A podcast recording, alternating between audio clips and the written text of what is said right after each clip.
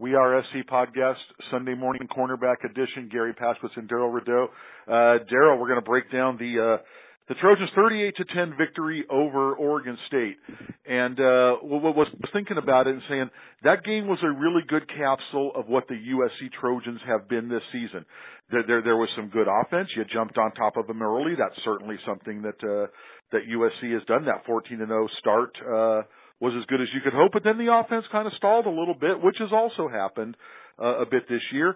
The defense kept you in the football game, holding Oregon State to 10 points, um, right. three through the first three quarters. So it just seemed like uh, that's what the Trojans are right now. What are your thoughts coming out of the game?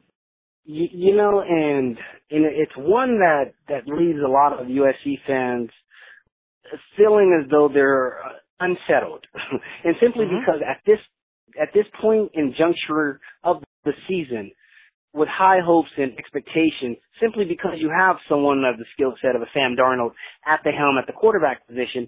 We usually as fans attribute the flow and success of, of an offense at the experience of that quarterback. But the reality is, Gary, when you look at how this season has shaped and come to form with so many teams that were very physical in nature, returning a lot of starters on both sides of the ball. And USC perhaps rated a lot higher than they should have been, given that they're breaking in so many uh, offensive skill players. We should not be as surprised as we are that the offense is struggling due to the amount of injuries and the chemistry that that this offense is failing to demonstrate on a series by series basis.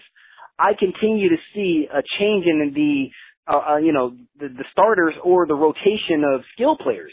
And mm-hmm. so, as a quarterback, if you're a, a guy like Sam Darnold, yeah, you want to trust the system, but can you trust the personnel who's going to execute the system that you've come to appreciate having the veterans that you had last year in the likes of a of a of a Rogers and a Juju Smith Schuster. You don't have that luxury this year. You're relying heavily on Deontay Burnett, um, and a plethora of other guys that are very talented, Gary, but don't quite have that type of experience. Yeah, and what I thought was interesting yesterday is, uh, you know, there, there's so much talk of balance, and, and really that's the one thing through the year that, uh, you know, the Trojans have been a balanced offense. But yesterday, as things were struggling, we got headed into the fourth quarter, and there was, you know, 31 passes and 20 rushes, and it seemed like the run game seemed like Ronald Jones was doing fine yesterday. Um, one of those games that you're kind of saying, hey, we wouldn't mind seeing more of Rojo right now because right. he was breaking off big chunks, as was Vavae and said where. So that was something interesting yesterday to watch. But uh, that offensive line, Darrell, honestly, I look down there and you're starting two true freshmen. Well, Clayton Johnston, Austin Jackson, and uh, Andrew Vorhees in that mix. I thought the offensive line had a pretty solid day. You know, I, I did too, but this is again, this is an offense that wants to come out and sustain the type of success that they started this, the game with, mm-hmm. Um, mm-hmm. off of an opportunistic defense, you know, having a long, sustaining drive to, to start the game. But when things come off the hinges and, you know, the interceptions and the, the, the turnovers start to mound up, I believe that this offense has demonstrated that it could get or become impatient and get away from some of the tendencies and kind of go off script. And right. that's where the improvisation comes in, and that's when we're seeing this offense not as efficient as it is when it's executing its scripted plays. It's when it goes off the script that I think that's where the lack of experience and the lack of consistency from this offense is really rearing its ugly head. Yeah, because if you look by the end of the day, Darrell, the, the the numbers weren't that bad. You know, Sam Darnold throwing for 300 yards with three touchdowns, including some downfield passes. Um, by the end of the day, the running numbers were pretty good. Matt Matt Fink's 51 yard run uh, helped. Right. But like you say, the, the sum of everything, it just still feels yeah. a little bit disjointed. So I think that's one of the things that kind of surprising Trojan fans today, or at least feeling a yeah. little a little empty. Is hey, that was Oregon State, and like you say, with a couple of those miscues, if Oregon State had been able to capitalize on some of those, that's a football game in the second half. It's it, it only really because they're struggling so much that it wasn't. Yeah, and and I thought that Oregon State left some some points on the board. I mean, they sure. had a, a wide open tight end that they they failed to convert um in the end mm-hmm. zone, but you, you know, when I think about this team, and like I said, we talked about it being impatient at times. I, I think that's the part that rubs funny because it's very hard to look at the stat sheet at the end of the day and say that this team is playing consistent enough no. to play winning football. So right. nowhere, this team is nowhere near that. Right now it's relying heavily upon its best players to make great plays as opposed to the system, um, getting guys open and efficiently and methodically moving down the field. So I, I think that while as fans we may be frustrated, I think that this team has demonstrated a level of poise and patience in allowing some of these younger players to come to form that I think they will benefit from from the second half of the season. But right now, it's stomach turning watching what we're seeing. Right. Um, let's talk about some of those younger guys that we saw yesterday, particularly on offense. Uh, for, for you know, Ty- Tyler Vaughns is coming along. You can't really call him a brand new player right now, but I think you're seeing in the last two or three games what this young man can be as part of this offense. And I think you're getting to the point where you, you know, you, you can, you know, Deontay's your number one, but I don't think there's any question that you have your number two right now. And, uh, hopefully Daniel Imatorbhebhe comes back soon. But, but that was wonderful to see. And then, uh, getting Matt Fink with his, with, he, that was a wow factor moment with what he did. And then I want to mention one more young man, and that was Josh Falo, because you and I have talked before. I think this guy is going to be such a unique pass catcher in this offense eventually, the way that he can get downfield. And he was obviously wide open on that play, but boy, you saw him get down that sideline pretty quick. He's going to be a big one. Uh, those were three guys who really stood out. And, and I'm glad you, you highlighted all of them because they're all special in their own right. So when you talk about Falo and his body uh, size, he gives that that mismatch that you're looking for. Versatility from the tight end position that could also be flexed out as a big time, big size receiver that this offense is ever so missing. But going back to Von, what I appreciate most about what I'm seeing from him, Gary, is that the confidence that he's exuding in practice and the connection that he's having with Darnold is starting to transition and transfer onto the field. That tells me that there's trust in the consistency by the way he practices. It's transitioning and relating onto the field. That is, I can't tell you what that means to a quarterback and a receiver to develop that type of chemistry at a time when you need someone desperately to counter the, the, the play of Burnett. And you made the point at practice the other day on Wednesday you know, it, it was, you said it's almost like Sam was challenging Tyler, you know, okay, you, you ready for this role? I'm going to be going at you all day today and let's see how you step up. And Tyler certainly responded that day in practice as he, as he often has, like you said. Absolutely, and, and like I said, you know, and sometimes when you talk to Darnold, he he can be very candid about his thoughts, and it's refreshing to understand the the mentality and the psychology that goes into uh, someone of, of his talent playing the quarterback position. But I did think that he was testing um Von, and I thought Von right. responded beautifully because now Darnold knows that um he he knows that there are very little boundaries that Von will not attempt to reach in order to make a play. And when you have something like that, you don't have to be perfect as a quarterback. You just got to put it within his vicinity and allow him to be the playmaker that he is. Okay, well, I want to talk about something interesting yesterday. Um, we saw a lot of younger receivers get some get some catches, including burning uh, the redshirt year for Randall Grimes, which surprised me because um, there are a lot of receivers right now, and so I, I didn't expect to see that one. Um, but you had Trevon Sidney, you had Michael Pittman, you had Josh Imatorbhebhe, you had Grimes, and we're not even mentioning Joseph Lewis. He didn't get a catch yesterday. Anybody that you see in that group that you think could kind of emerge here toward uh, the second half of the season? Well, you know, I had high hopes for guys like Pittman, but Pittman, due to the, his injury and the lack of chemistry, I'm not going to say confidence, but I, I do think it's a confidence thing. I think a guy like Grimes – the opportunity is prime for him to step up, recognizing what Von is doing as a young receiver. Why mm-hmm. not him? Why not me? Right. That would be the mentality that I would take. So again, with with the offense appearing to uh, script down to simpl- just going back to simplistic style of play, this allows for a guy like Grimes to come in and just be an effective player. And burning his redshirt season I think if you're a guy like Grimes who came in to compete for playing time, you welcome that challenge to get on the field and demonstrate that you, can be trustworthy. So, you know, it's funny because out of all of the guys, I go back to Falo. I think he's going to have the potential of giving the greatest impact opposite of the petite until a guy like Imatorbhebhe, uh, Daniel becomes healthy enough to give the type of contribution that we've seen. And even if he is healthy, I'm not certain that right off the bat we're going to see the same type of production that we saw at the end of last season uh, when he ripped and shredded Washington apart. Right, right. And with Falo, it's just uh, I, I just remember him at the opening a year and a half ago when he was going into his senior year. It was one of the most impressive performances you will see from a tight end. Just the the, the way he moves, his long arms, his patch catching ability. Uh, this is not a surprise uh, for those who saw him there. I want to ask a couple guys. Um, Malepeai and Aca'Cedric Ware.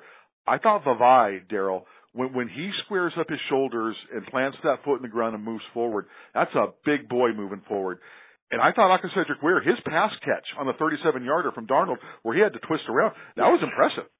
You know, Gary, I'm glad you mentioned that because I thought it was exceptional. A guy that doesn't necessarily get the reps that one would uh would want and like, but when his number was called, boy, did he show up. And the way that he made that adjustment to the ball, I thought was great. But when you talk about Vavae, okay, and I got a gripe with the offense, uh, the offense right now because I don't think that they're effectively utilizing his skill set on obvious, you know, short distance rundowns. With his big frame, this kid should be going north and south. I don't want to see him going lateral east and west. Get this kid going downhill with momentum and watch the power and force that he puts behind. You talk about wanting a power running game look no further than Vavae. To put him in positions where he can continuously be successful, which I think will take pressure off of guys like Rojo and when Stephen Carr returns. I, I, I think Vavae, and I, I, I've made this comparison times before, he reminds me so much of a guy you played with in Malaefou. Probably a little bigger at this point than Malaefou bigger, was. But, uh, that, that, that same kind of versatility and hard running style. So I, I agree with you. I would, uh, I would like to see a little bit more of Vavae in that north south role. Let's uh let's flip it over to defense right now. I, I thought the defense, like you say, not not a very good Oregon State offense, but but but the defense is what just kept kept them in check all game long. Some really good play when the offense like uh, and special teams too put the defense in a bad position on a short field, and, and really held them to three points for three quarters. So. Um, give us your thoughts on what the defense did yesterday. You, you know, it's amazing because I go back to years past when, when the offense struggled, the defense didn't know how to react but I think that this defense led by uh, defense coordinator Clancy Pendergast and the, the plethora of veteran leadership that, that exudes from this team, they are an independent unit that is prepared for any situation, almost like a Navy SEAL. Regardless of the circumstances, they're prepared. And I love that about their mentality. Workmanlike, beyond workmanlike, they come in and they're prepared to get in the trenches and go to battle. Um, what I'd love to see more of is complementary football. When the defense is playing well like that and getting the ball back, the offense ignites and, right. and, and builds off of them versus the defense feeding off the offense. You know, but make no mistake about it. I, you know, I thought that the tackle for losses were just as impactful as any sack that could have been, and in in the play. You know, guys like Jack Jones who are really starting to mature and come into his own, and by and large, I think that that was his most complete game you know, you're never going to replace the production of a guy like Adoree Jackson. However, you can certainly give your best impression of yourself. And Jack Jones is certainly starting to round into shape, which should start taking pressure off of the defense and allowing them to call more aggressive uh, defenses to create greater pressure earlier in the game. I, I, I obviously loved his pick. That was a very acrobatic play. But but my favorite play of the day from Jackie that, that he had a pass breakup where he came up and, and just physically bodied the guy and caused yeah. the incompletion. Go Jack! I, I love that play. Yeah, he brought his big shoulder pass to the party. I love that too, Gary. But you know, um there are just so many guys that um that are unsung heroes for me. And uh the kid Houston, uh, you know, mm-hmm. I mm-hmm. love this kid's game. surprised he's not wearing the five five because I think from a football standpoint, like Cam New uh like Cam Smith, he appears to have a football IQ and he's reading plays as they're developing, which tells me that his film study and his understanding of, of, of offenses and how they're trying to um, game plan against the defensive coverages is exceptional. He's a savant. I love this kid and I think that there are great things ahead for him. I want to go down to the defensive line really quick because uh, I, I just thought this was a good game for the defensive line, kind of doing some mixing and matching. They're, they're in flux right now. They're, they're a bunch of injured guys, but Uh, here, here's what I'm taking away from yesterday. Any Rasheem Green is good Rasheem Green Oh that yeah. we can have out there on the football field. Any Um, any day of the week. Uh, Christian Rector uh, was hope was always hoping he would get some more playing time. Didn't expect this. Gary, this kid talk about the Wally Pipp scenario where someone comes in and just makes the most of this situation. Um, Uh-huh. being Wally Pipp, this kid is phenomenal. The play that we're seeing out of him in the production, and a lot of people don't realize that he started off in, as an interior, you know, a defense, defensive player, and having to go outside, put your your your hand in the ground and create havoc. The versatility that we're seeing from him cannot be understated. And and when we get a full bill of health back with this defense, that type of depth and rotation is going to prove great dividends. But right now, we are leaning on those broad shoulders of his because he constantly, game in and game out, is creating havoc. And then I want to mention one one guy in the middle, and that was Brandon Pili, uh, Mount Pili. that young man is going to be a football player. Uh, that you just plant him in the middle of that line, Darrell. 340 pounds right there. I, I, I thought he handled himself uh, physically well. I thought he handled himself movement well. It didn't seem like he was getting blown off the ball. Very nice debut in the middle of the season for Mr. Pili, stepping up for us in the middle. Yeah, yeah, Gary. He, he's like one of those roadblocks that come out of the ground, those barricades. Because Right. when you put him in, very, very difficult to move that body of mass in real estate. And, and again, you know, seeing him out there, you know, in rotation on a very hot day and getting that type of production, I, I think, like I said, you know, the ceiling is very high for him. And there's going to come a game, you know, right around the corner. You know, U- USC is going up, um, will be going up against some high caliber teams that want to try to pound the interior part of the defensive line and having a stop plug like that will definitely give this defense the necessary depth that they that they've been desperately needing. Okay, I want to talk some special teams really quick. Uh, the, the the good, uh, the block kick by by two guys, Jackie Jones and Kenny Bigelow, both getting their hands on the ball. Thought that was great. Jackie's blocking kicks, you know, almost it seems like every other day in practice, so not a surprise by him. But boy, seeing the smile on Kenny Bigelow's face after after the game when he was talking about it, for him to get that big paw up there, uh, g- good for you guys right there. But I want to talk about the punt return role right now. There's been a lot of speculation on the message boards, you know, about Ajene Harris, and obviously the reason that he was put in there, uh, to, me more than anything, is the trust factor that the coaches had in him. Uh, Jane is a very smart football player. He's usually going to do the right thing. Um, there was a muff punt yesterday that put the things in the back position. Uh, earlier in the year, there was some catches inside the 10. So just kind of, and there hasn't been really been anything positive in terms of big returns from him so far. Do you start to look at Jackie now that Jackie is starting to earn the trust of the coaches more with his defensive play?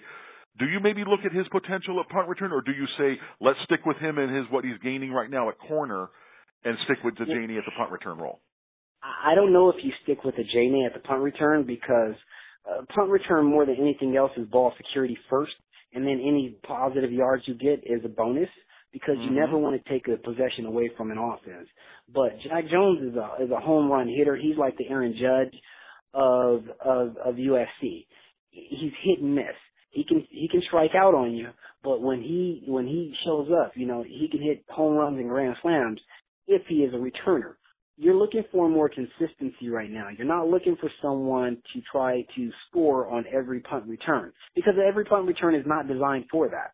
So what I'd like to see though is I'd like to see them open up the competition again and just identify a sure-handed person, uh, player back there that that could give the defense and offense, well the offense, the confidence that they're going to possess the ball first and foremost.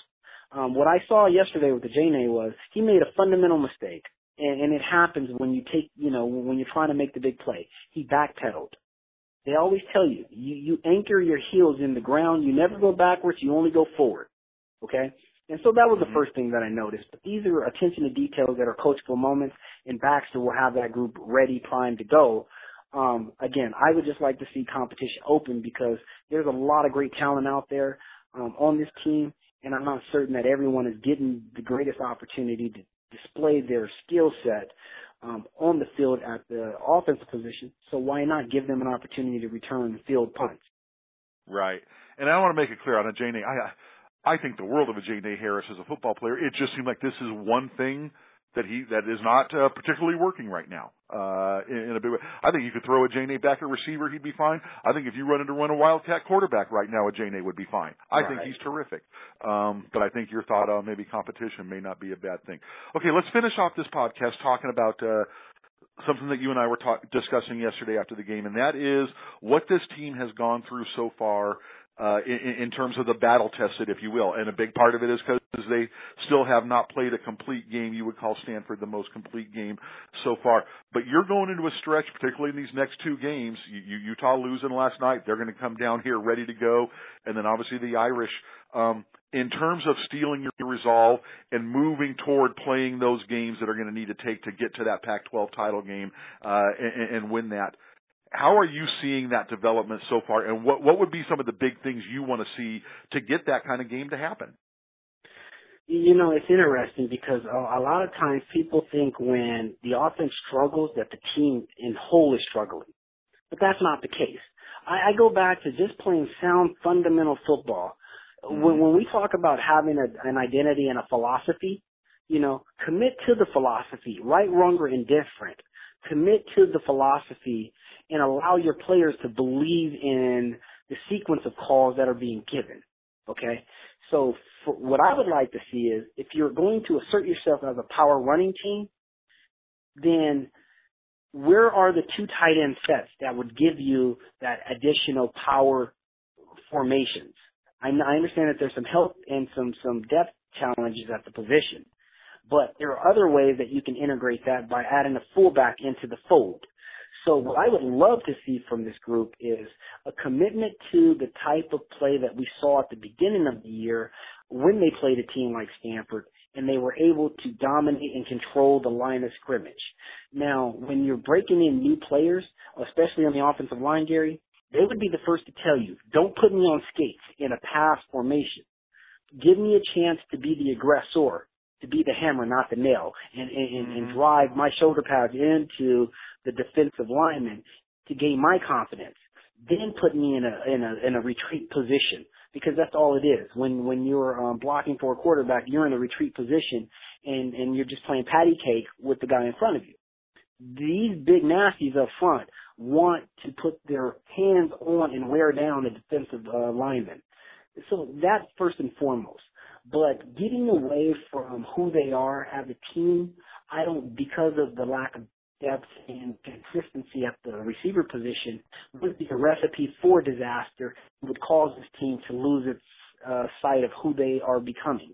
I think that you also in consideration that many of the teams that they played prior to now, they didn't know a lot about there was a lot of changes, um, you know, and, and when you're game planning against schemes and teams that you are less familiar with, you have to react to what you're getting. But now, this part of the season, and this is why I say we're going to see the better part of USC. They know what they're getting against Utah. They know what they're getting against Notre Dame, so forth and so on. There's consistency at the head coaching position and, and coordinator position moving forward. So look to see a, a better version of USC relying heavily on that, that grit that they had to trust upon to squeak out and win games up until now. And also, let's not forget if if it can work out in the next couple of weeks, where you're getting back Chuma Edoga, Daniel Imatorbhebhe, Stephen Carr, all those things would help too, without a doubt. So that's it for uh, the Sunday Morning Cornerback Podcast. For Darrell Rideaux, this is Garry Paskwietz. You're listening to We Are SC.